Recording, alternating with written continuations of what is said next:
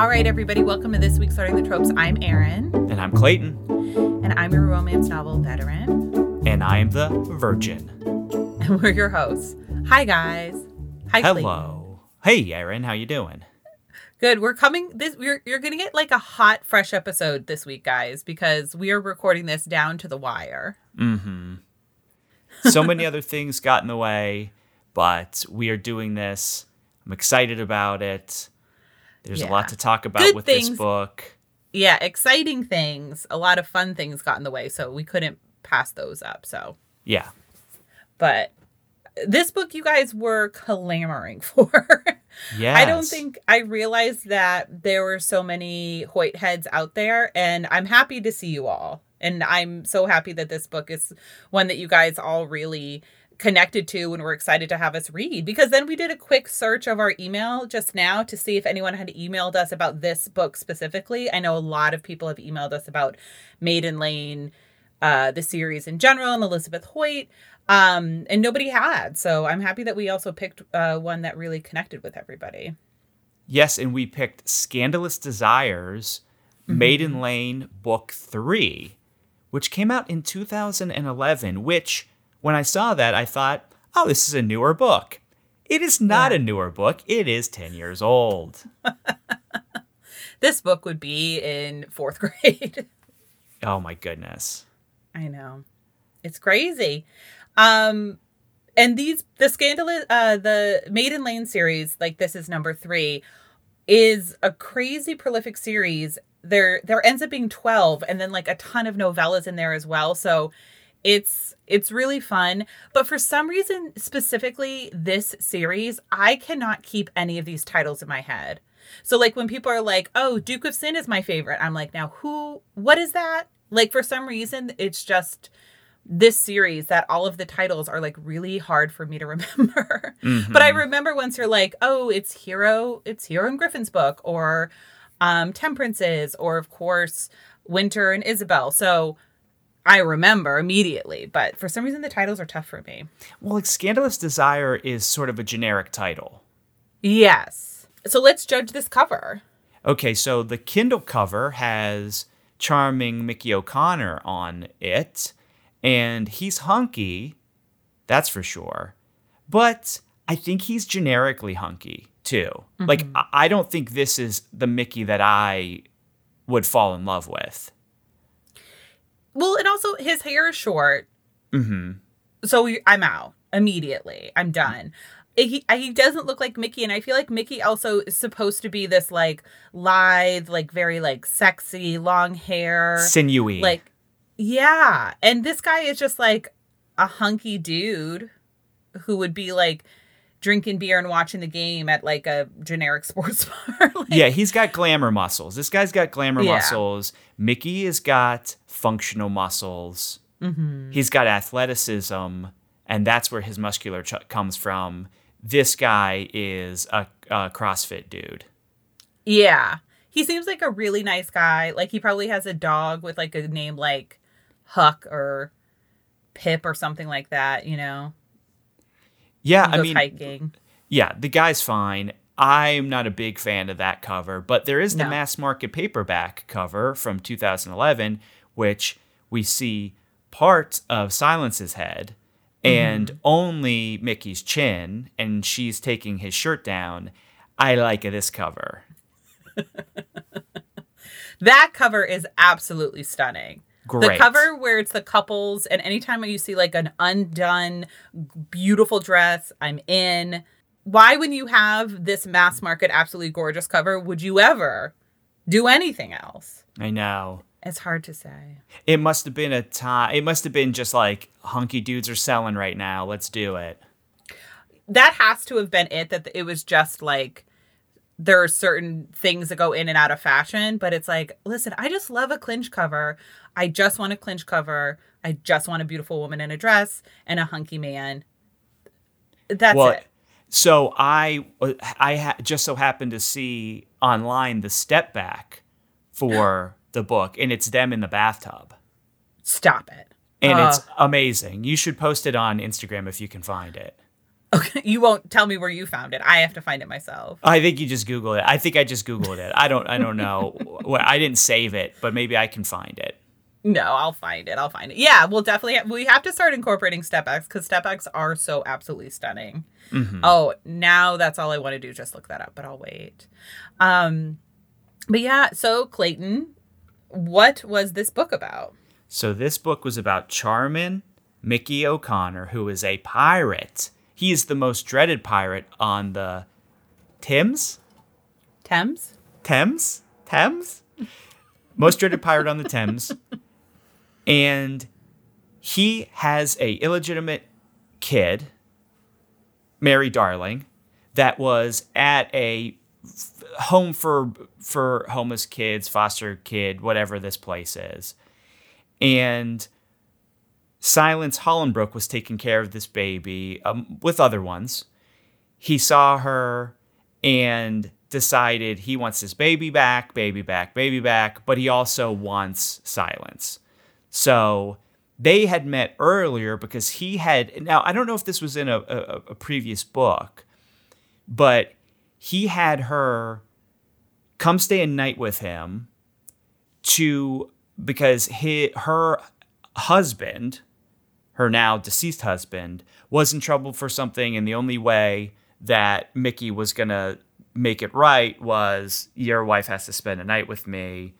So he has her spend the night, doesn't do anything to her, but then makes her walk home like with her breasts basically hanging out and her hair all messed up to make people think that they did something. And then her husband didn't believe that nothing happened. And so that drove a wedge in her marriage. And, you know, he went off, got lost at sea. And now she's back at Mickey's big palace, basically. And he won't let her leave. And they eventually fall in love. And then Mickey almost gets hung. Oh, and there's and there's also his bad dad, Charlie, the vicar of Whitechapel, who we only find out is the dad later, and he's trying to kill people, and he's a very very evil man. Yeah. And so there was a little bit of talk about, you know, this book being read as a standalone, like coming in a book three. Did you feel like this was a book that you could read having not read the previous two, or or were you lost at times? I was not lost because I'm used to reading books from a series that aren't the 1st mm-hmm. one. So I think I could use my context clues and you know I figured out obviously uh, the the family situation and things like that. It, uh, the I mean the ghost of Saint Giles or Giles. What would you mm-hmm. say? Oh gosh, I don't know. I in my head I say ghost of Saint Giles, but okay, that's not from any point of uh, knowledge. So, GOG, we'll call him GOG, was I guess, a thread throughout this series, correct? Mm-hmm. And we mm-hmm. find out who it is at the end. But you were saying previously, I don't know, you were alluding to maybe this character changes. Like it's not always the same person? Or am I wrong? Well, yeah, it just in like later books there are other it, there are other people who like take up the mantle. Okay, so it isn't always the same person, but is this the first time that it's revealed who this is. Right, correct. Yeah.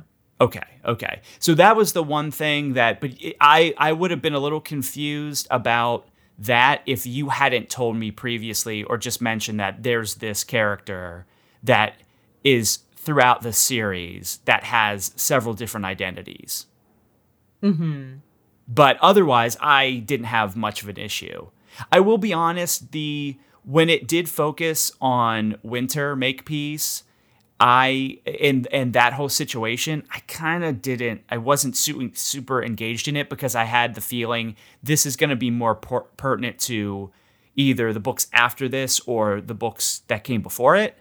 I mm-hmm. was more really engaged with Mickey and Silence's romance. That's really what I wanted to focus on. But I know this is a series and they needed to thread stuff through, so I understood that. Yeah, because the next couple in the series is Isabel and Winter. And so you're kind of setting up their story. But if you're not intending to continue reading, like I get that those points are going to be kind of not like they don't yeah. really resolve themselves much. But And anyway, I felt so, that. I felt that that was mm-hmm. the the case. That was what was going to happen. Yeah. What did you think of the book? I liked it a lot. I mean, this is one of those books that if you're gonna recommend a romance novel, and I think it, definitely like recommending a romance novel for a guy, this is a great one to recommend because Mickey's a boss. He's kills people or he has killed people. He's a pirate. He steals booty, which is cool. It's super sexy and it you show a, a man who has a bad past overcoming it to fall in love with a, a pretty strong-willed heroine in silence which i think this is kind of the epitome of what you look for in a romance at least for me. So i liked it a lot. Yeah good. I'm so happy. I, I thought that you would i thought that you would love mickey o'connor. I think um because a lot of this series focuses at least the first few books of the series it kind of gets away from it as you go focuses on like the Makepeaces. And they're i don't think they're ever explicitly called quaker but all the kids names are like these people have to be quakers. Um yeah i don't think anybody names their kid temperance that isn't a quaker. Yeah. Or yeah like a puritan silence winter. It's funny because it's like concord temperance Silence, Verity, Winter, and Asa, which Asa is just a name. So it's funny. He's the outcast, and that's why. Yeah, Asa um, has no other meaning that we're not. I could listen, possible. Listen, every, anything we say, nothing is set in stone. But as far as I know, Asa, I only know Asa is just a name and not a uh, feeling or a virtue. Yes, I don't think I, I I don't know it as a virtue. That's for sure. um, and so a lot of the heroes tend to be, um, like a little bit, you know, more like pious in that way. Not that this is a religious series; it certainly is not. But I think Charming Mickey is somebody who, when you talk about the Maiden Lane series, is always one that people end up bringing up because he is like so charming and it is this book is so wonderful because it's so reminiscent of those old like harlequins and it's a pirate and he captures her. But something that i love about elizabeth hoyt is she's always able to take these um well-worn tropes and she always manages to surprise you or put things in a different way or tell the hard story in a way that is really beautiful and um and and really kind of shows you why we love those tropes as well because the thing is is like uh because Mary Darling is Mickey's daughter, he realizes that she's in danger. So he takes her um, to sort of be able to protect her, and silence comes along with that, which is part of his plan.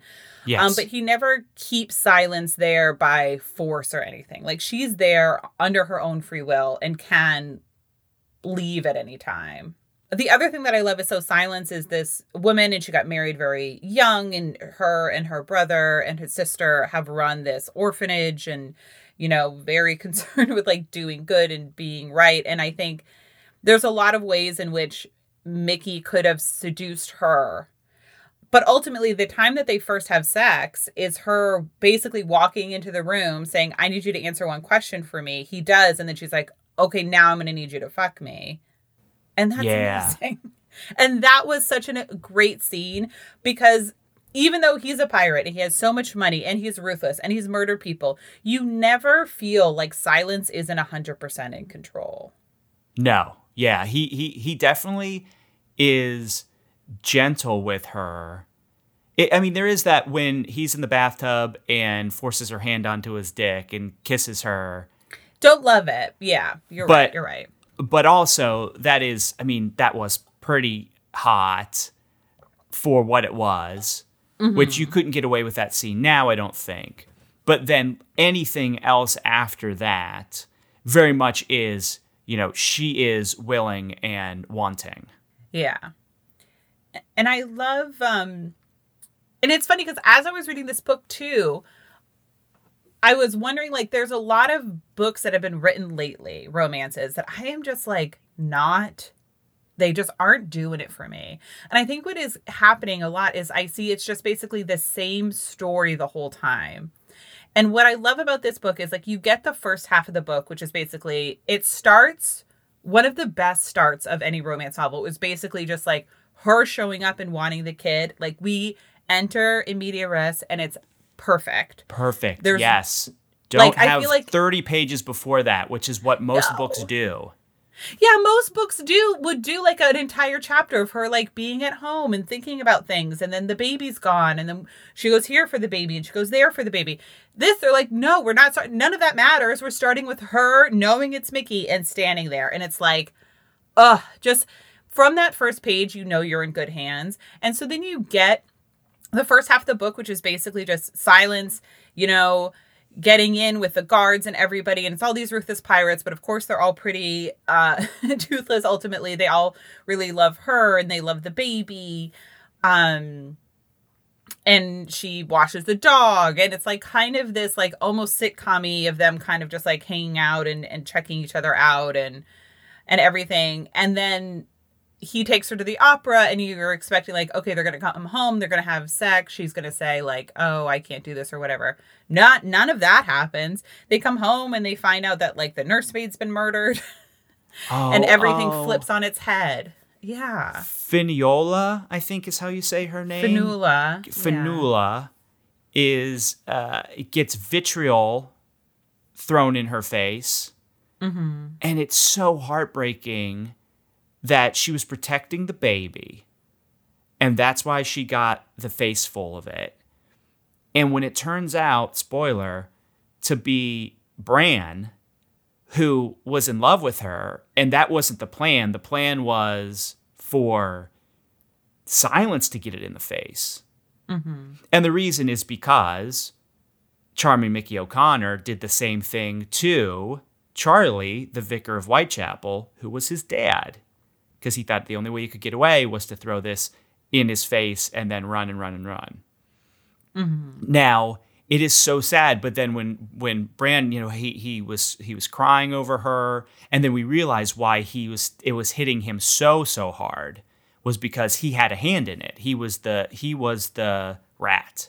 He was the one who was giving information to Charlie because he wanted to take over. He he felt like Mickey was run them with an iron fist and didn't want to be under his thumb anymore. So that was really, really interesting. And I, I kind of thought that could have been the the play that that was the person who did it, but mm. I was surprised that she went through with it because the fact that, you know, I'm gonna Finiola, I said it wrong again. Uh, she she got killed was just really tragic. Yeah, there was it, it she was just like a lovely character and then um it, and then it does also bring you fear because you're like, okay, so any of these characters that I love could die. Like yes. this is a romance novel, so it's not going to be Silence and it's not going to be Mickey, but like everybody else is, there's a strong possibility. Um, and and this and and she does a Elizabeth Hoyt does something that is nearly impossible for me, which is make a romance that has a baby that's a central part of it and a dog. And I and I like this book. I didn't hate it. yeah, kids and romances are hard.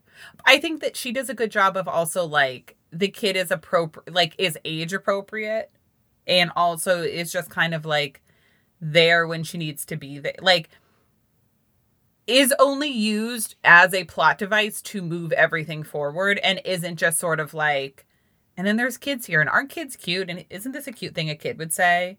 No like, just, yeah the no. kid gets sick and then we the reason why that works is because we see mickey singing to her and loving her and that's a character mo- move forward for him which is what's important I still have, I know I know the dog lad saved the baby, but I still have no love for the dog. I really could have done without that whole situation. Listen, I love dogs and I loved Lad. I thought he was great. Yeah, wow. um, I think that it, it, I loved this book too because I feel like it is also just about M- Mickey. Like the thing that's interesting is he like runs from his father and his mother. His mother, who's a woman who has suffered um, a lot of abuse and manipulation at the hands of um, Charlie. And you know, Mickey's on his own at 14. He immediately builds a family, which I don't think he necessarily sees himself as as a father figure to these people, but like by Bran's actions, he is. Yes. Um and so he's this like hyper masculine that way that sort of when people don't know how or when men um don't know how to be masculine they become really toxic and so he's kind of, he's like taking things like what he did with silence was like almost unforgivable. You know, he's stealing, he's sleeping with all these women, he's doing all these things that um and especially the way that he's treating Bran in that he's like you have to do everything on your own and you're always on your own and all that is sort of what plants the seed in his mind to to turncoat on him but yeah, so he's this really toxic version of hypermasculinity. And then when silence comes in, like really slowly, she kind of turns him into the opposite, which is like non toxic masculinity, which is like the kind of masculinity that is really um, important and really beautiful to see uh, when it's expressed in that way. And I really loved just seeing that turn because it also doesn't happen overnight and it happens really slowly throughout the book until at the end he literally becomes a different person. Well, it's funny too because you see his longing for family because one of the big sticking points is she won't come down and dine with them.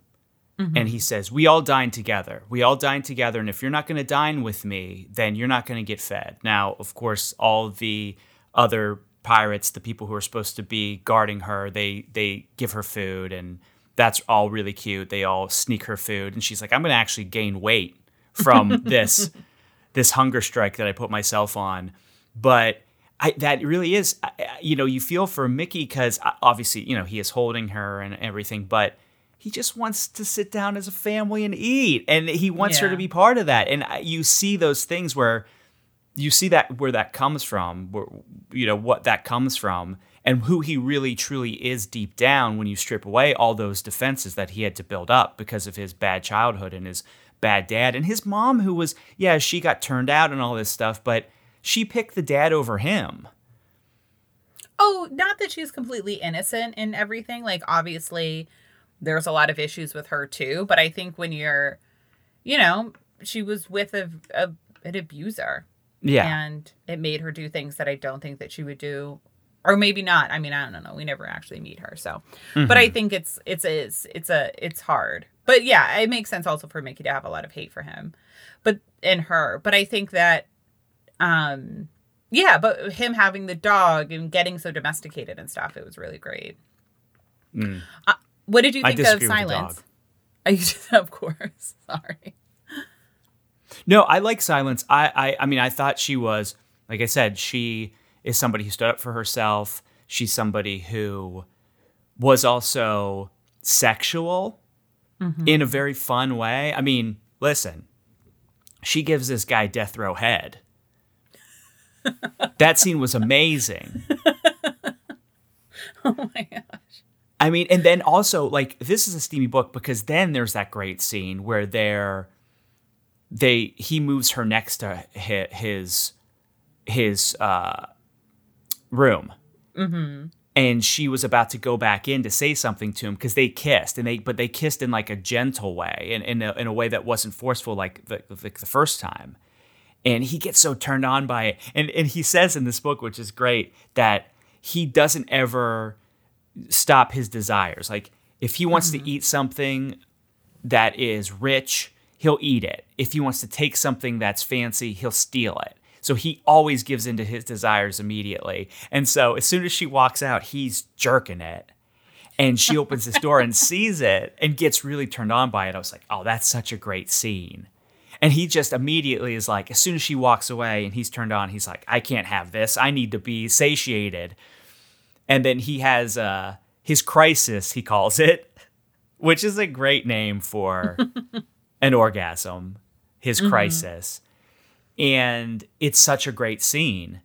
But eh, th- there are those things the the those those really really really steamy moments in this book that kind of caught me off guard because we I'm trying to think of the last time we read a book like this steamy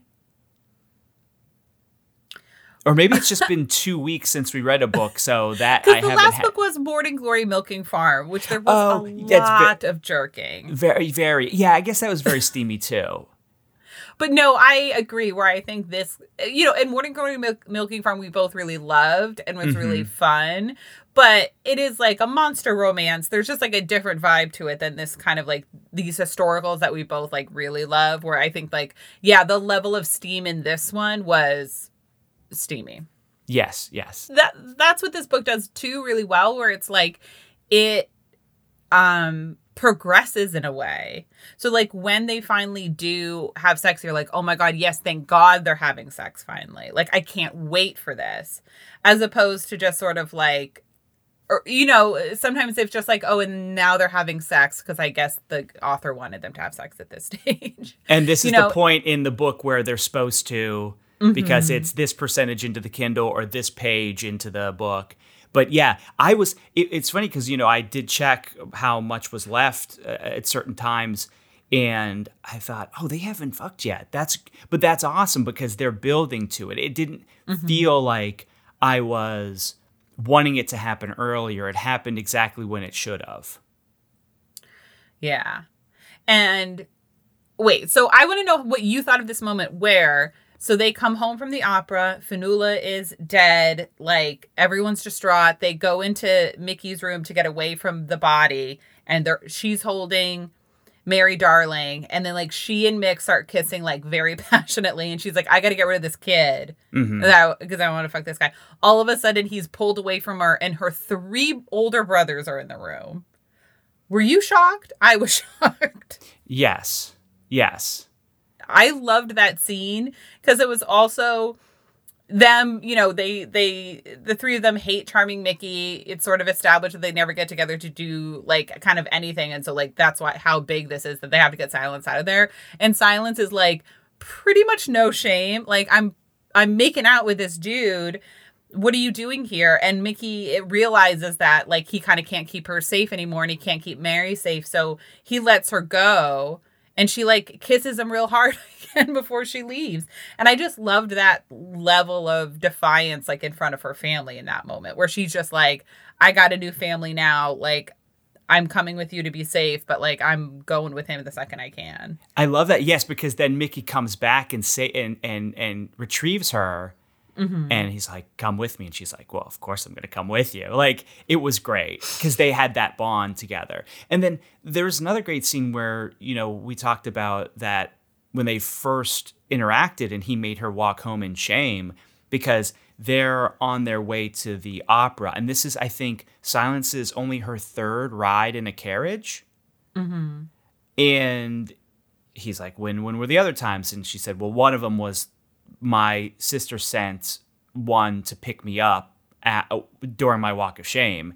And they have a conversation about, she said, Why did you do that? Why didn't you just ravish me? And he said, Because I could. Because this was more evil. It just mm. felt more evil. But also, the thing, too, is that he really was, he says, if your husband loves you, he'll believe you when you say you didn't do anything. And guess what? William didn't believe her. And so mm-hmm. later, when she's thinking about what, you know, her, her marriage that she had put up on a pedestal, she realizes this wasn't a real marriage. We were too far apart in age. He was always gone. And we never really had a strong connection, not the connection that she feels with Mickey. And of course, that was a cruel thing to do to get her to understand that her husband didn't really love her. But it was that romantic side of Mickey that that believed in love that way, believed that love was believing somebody when they said something. Well, yes. And then at the end, what happens is like, so Mickey get I mean the ending is just like breathtaking, like pure drama. Yes. like edge of your seat action, like so good. Um, but basically, so like Mickey is in prison and he's going to be hung, and before he gets hung, the um Charlie has come and he's taken silence away. So basically Mickey is being driven to the gallows. It takes like 3 hours or whatever. Um and during that time silence is with Charlie.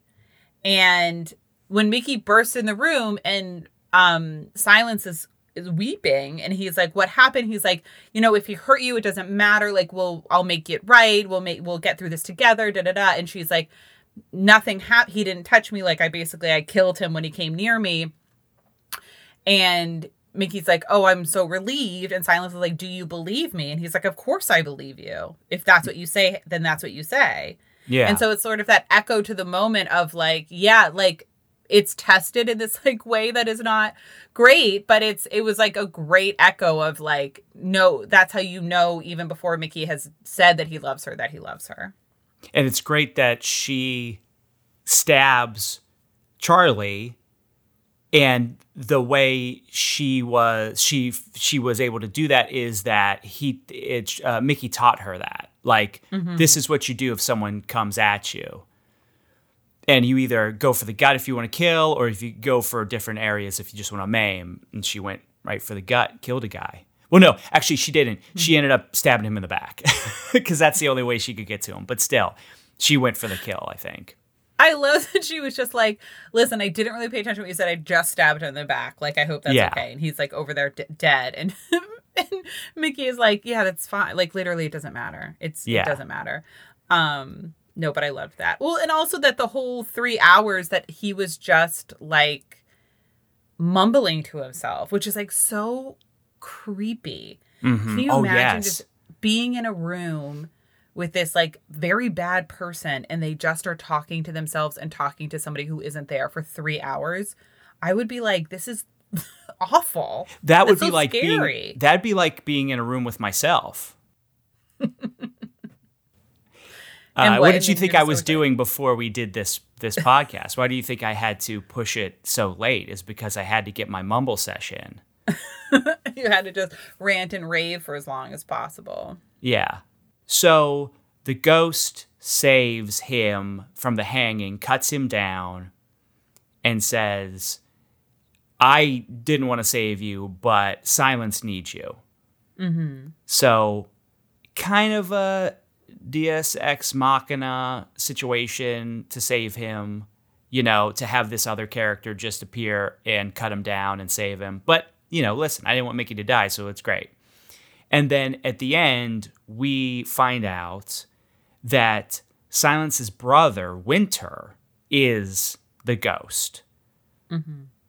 So that means very little to me as not a reader of this series, and maybe we'll read more, so it'll mean more, uh, you know. Yeah. But also, this is the third book, so I think it would be a bigger bombshell if we would have read the first two. Right. This has this has echoes of um romancing Mr. Bridgerton and that you get the big reveal in this book, even though it's not. That's right. That's right. Yeah. And that was the third book too. So maybe there's something about the third book. I think um, it is. Um, you have to give them that because it's a trilogy. And you mm-hmm. you can't you can't tease out something for four, five, six books because people will there's only so much teasing you can do. Right you know, romance romance novelists know that. They know that three books is about as much teasing as someone will take before they need a full release.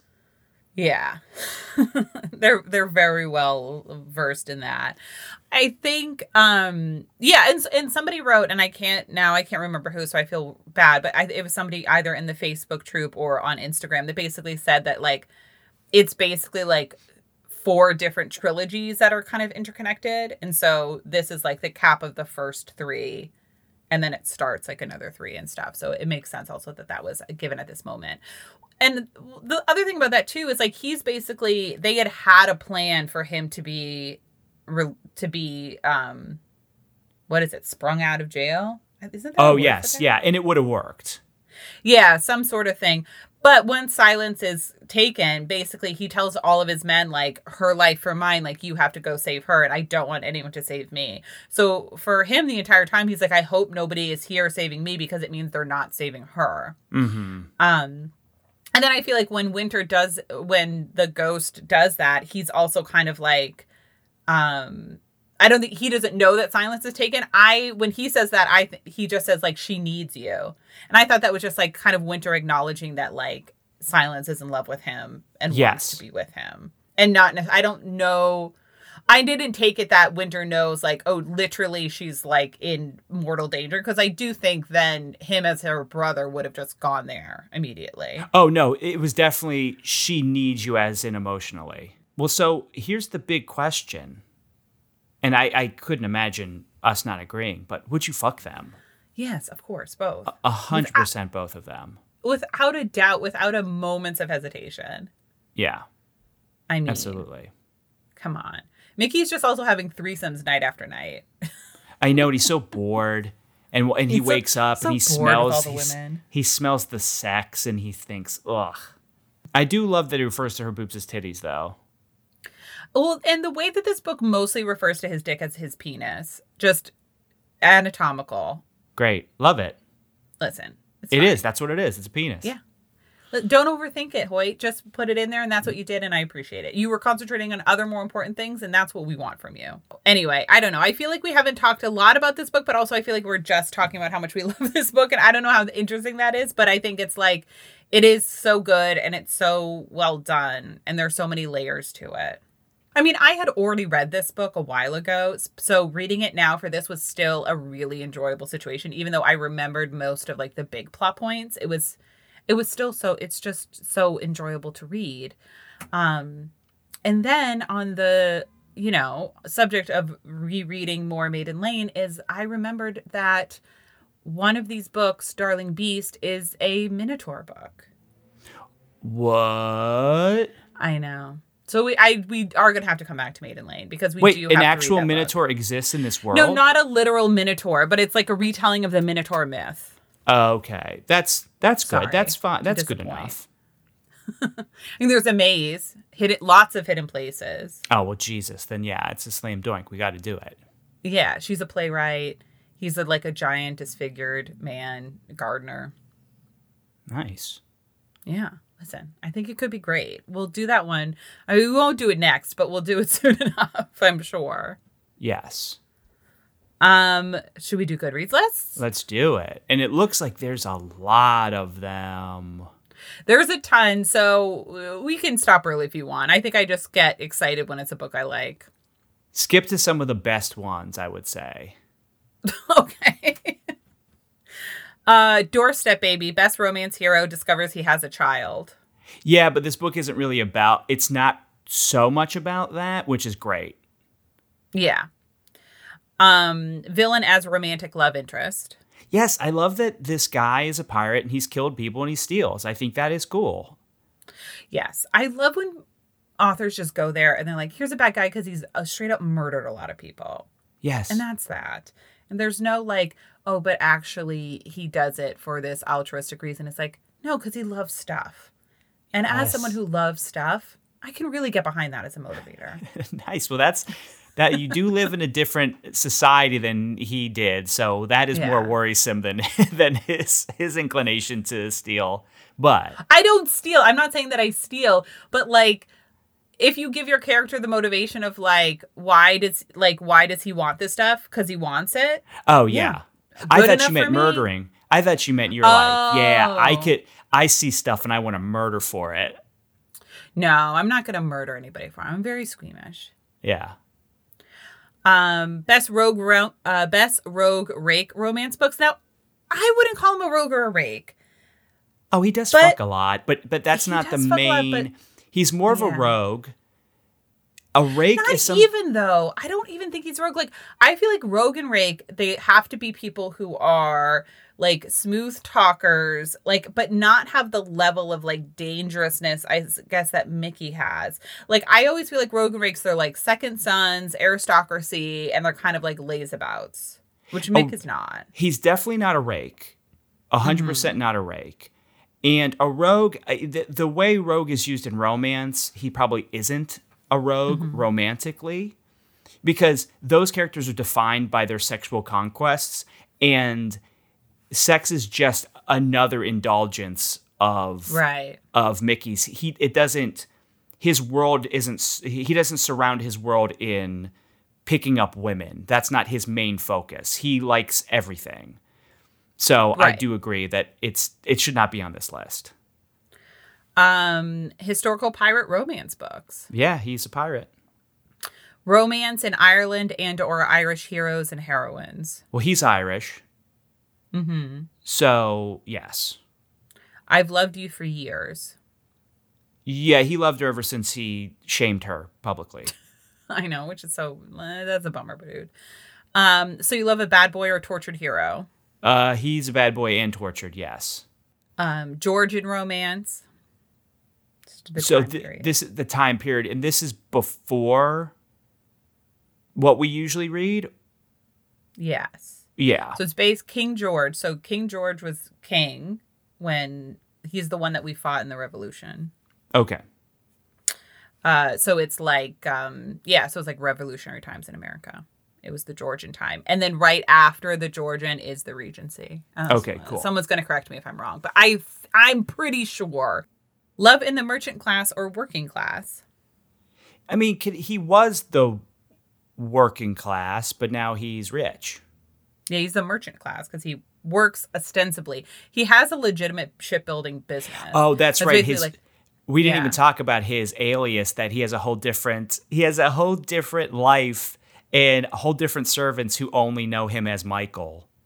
As Mr. Rivers. Yeah, Michael Rivers, who's a shipbuilder.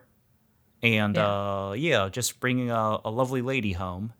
So that was cool. Yeah, he's got double identity, but that was so wonderful. And then just seeing him as that and also seeing like this is his sort of like highest dream is to just kind of be like a little bit more boring and he just needed to be like persuaded to give it up. But he had already built a life that he could walk into. Historical romance Beauty and the Beast theme. Beauty and the Beast. Yeah, what did I say? You said Beady. Beauty and the Beast.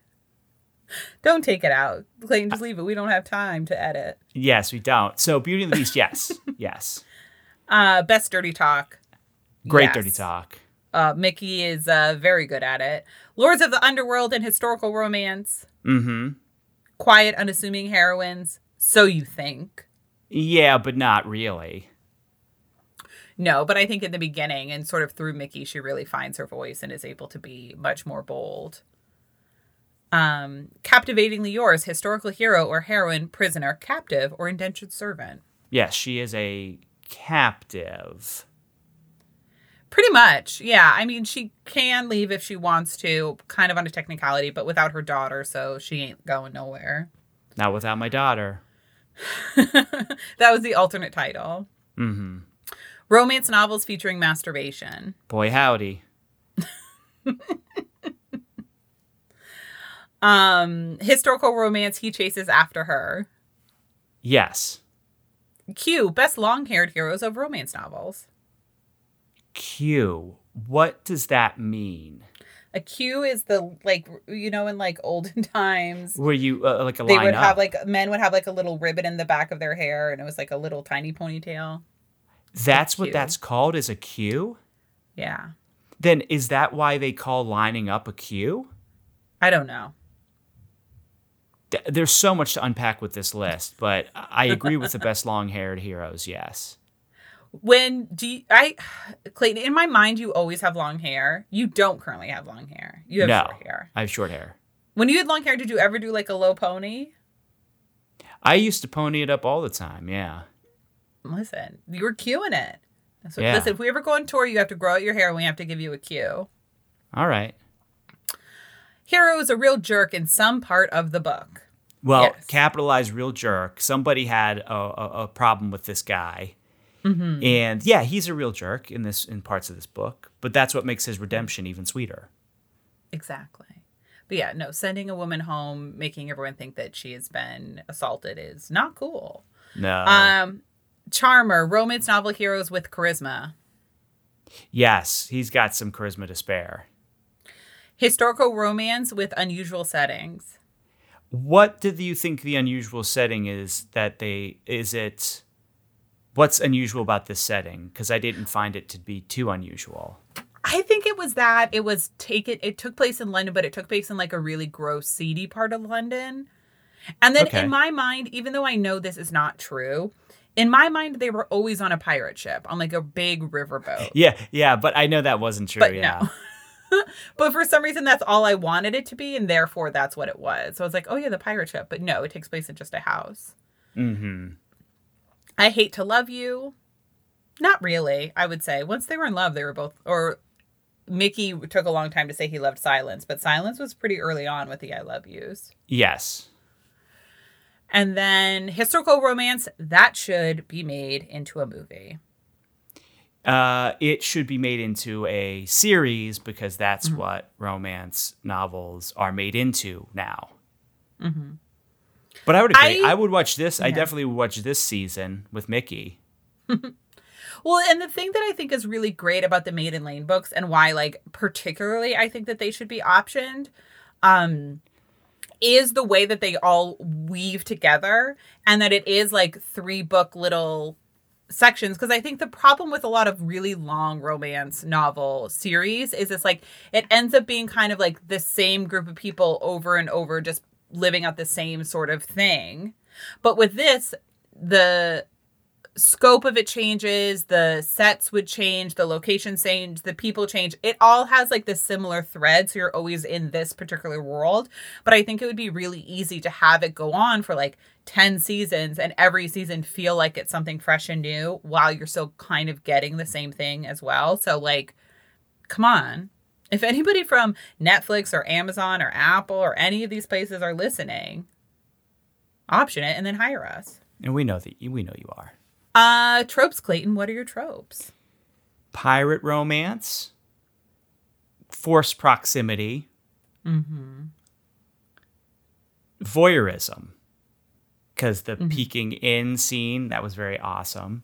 Masturbation, fake identity because he had a fake identity. Bad dad, bad mom. I think they were both bad. Yeah. Heroine is a Quaker big family because she has a big family, mm-hmm. and death row blowjob, which I already mentioned, and then and then another trope that is in a lot of books that I don't know if I've ever called out, but res- I guess it's we got to think of a pithier title, but respecting books shows a person's character. Because lit, lit lover lit lover, right? But but it's used specifically to show this person isn't as uncouth as we thought. Because mm-hmm. he has this beautiful library, and he loves books, and he loves this butterfly book, and he and he brings he finds a book while he's stealing stuff from a, a boat, and he brings it for uh, Mary because he's he thinks that, that she would like it, and so showing a, someone who loves books as having a uh, a morality mm-hmm. is something that happens a lot in romance novels. Right. But, well, famously, John Waters said, "If you go home with somebody and they don't have any books, don't fuck them." That is so true, and Which that's the most succinct. Advice. It's such the most succinct way to say that. Erin, what are your tropes? Um, so I have villain as hero, babies in romance, pirate hero, Quaker heroine, um, I've loved you so long, enemy to lover, not enemies to lover, because I don't feel like Mick ever saw her as an enemy. She was kind of like the, the this was a journey that only silence was going on. Mm-hmm. Bad dads, Beauty and the Beast retelling, but also a Hades and Persephone retelling, kind of, of her going to the underworld, living with its king, her family rescuing her, but her going back for a period of time. You know, it's all there. Yeah. Um, a religious heroine, connecting rooms like listen there's nothing i love more than a door separating the hero and heroine and each of them look at the door and have thoughts about the door and what's happening on the other side of the door and want someone to knock on the door. You could write a whole romance novel just called the door. And i would yeah. read it where just them thinking on either side. I think it's so good. Um hero buys heroine a new dress. I don't know what this trope is but i love it. Maybe it's like a My Fair Lady trope or something like that because he hunts through all of his booty and he finds like a perfect dress and all these things for silence to wear to the opera. And there's just something about that that i love. Maybe it's also my materialism. No i think that's sweet though. I think that's cool. Yeah. like and she was also wearing her kind of black clothes because she is was still in mourning or at least appeared mm-hmm. to still be in mourning. Yeah exactly uh, Underworld romance, can't say I love you. That's Mickey can't say he loves you to silence because then it's always so good when they finally do. Yes. Um, Heroine in Peril, Hero Thought Dead, Double Identity, and Prison Sex. I also had Prison Sex. Yes. Uh, Clayton, so what has you swooning this week? I'm swooning about TV, which is usually your purview, which is interesting. I love TV but and I know you've probably I, I don't know maybe you haven't seen this show but I've been watching the other two season 2 on HBO Max mm-hmm. and this show was originally on Comedy Central and it was about two siblings brother and a sister who have a younger brother who becomes a Justin Bieber type superstar and them dealing with that situation and the second season is a little bit different because now they're dealing with two people in their family being famous, their mom and the the son. And it's the mom you know, is Molly Shannon, who is perfect. Who is everybody's she she is so sweet in this show and so funny that mm-hmm. I mean, here's the thing about the show. And and and I I talk to Pat about this all the time. It's not like uproariously funny. It's it is funny. There's some funny things they do do a little bit too much of the hip references where they're talking about the Hadids and all that stuff. But there is something fun hanging out with these characters. And I think mm-hmm. you just like hanging out with all of them. They're a fun hangout. You do get a few chuckles. And it is nice because these characters aren't completely cynical. They are, they love each other. Like, the son is this Justin Bieber, but he loves his mom. He loves his his uh, brother and sister, and the mom is so proud of all of them, even if they're not all successful. It's just sweet, but there's also you know biting satire to it as well. So it's on HBO Max. It's the second season. I would say listen, watch. Uh, listen, I'd say watch the first season first but you could probably jump into the second season if you wanted to. But I wouldn't see why. I don't see why you would. But so I'm swooning about the other two on HBO Max. Yeah. I'm so grateful it's on HBO Max because the first season was on Comedy Central, and it is near impossible to watch a show as it is airing on Comedy Central. There it's is so no yeah. way unless you have like regular cable. But like it is so bizarre. So when I saw it was on HBO Max, I was like, thank God, because I loved it so much. But I was like, I ended up just buying it on Apple because I loved it, but I yeah needed it. It's a great so, swoon. so Erin, what has you swooning? So, um, you know, I don't think anyone is going to be surprised by sort of like where I am politically and obviously kind of what happened in Texas um, recently was devastating and is going to be devastating for a lot of people. Um, but an organization that I have been you know, I just set up a reoccurring donation with them, and I would implore anyone else who is feeling kind of similar to me and also feeling a little bit hopeless to also um, consider donating to them if you're able to. Um, and it is uh, the National Network of Abortion Funds. And so, what they do is specifically just kind of like help women who are seeking abortion um, but have financial constraints, uh, sort of are able to then um, go through with the medical procedure. Um, and yeah, and so I set up, I ha I give $20 a month. So it's not something that I necessarily notice every month. Um, and so it's great. And it means that I am, you know, doing a very, very small part to sort of contribute to what I think is a really, really meaningful cause.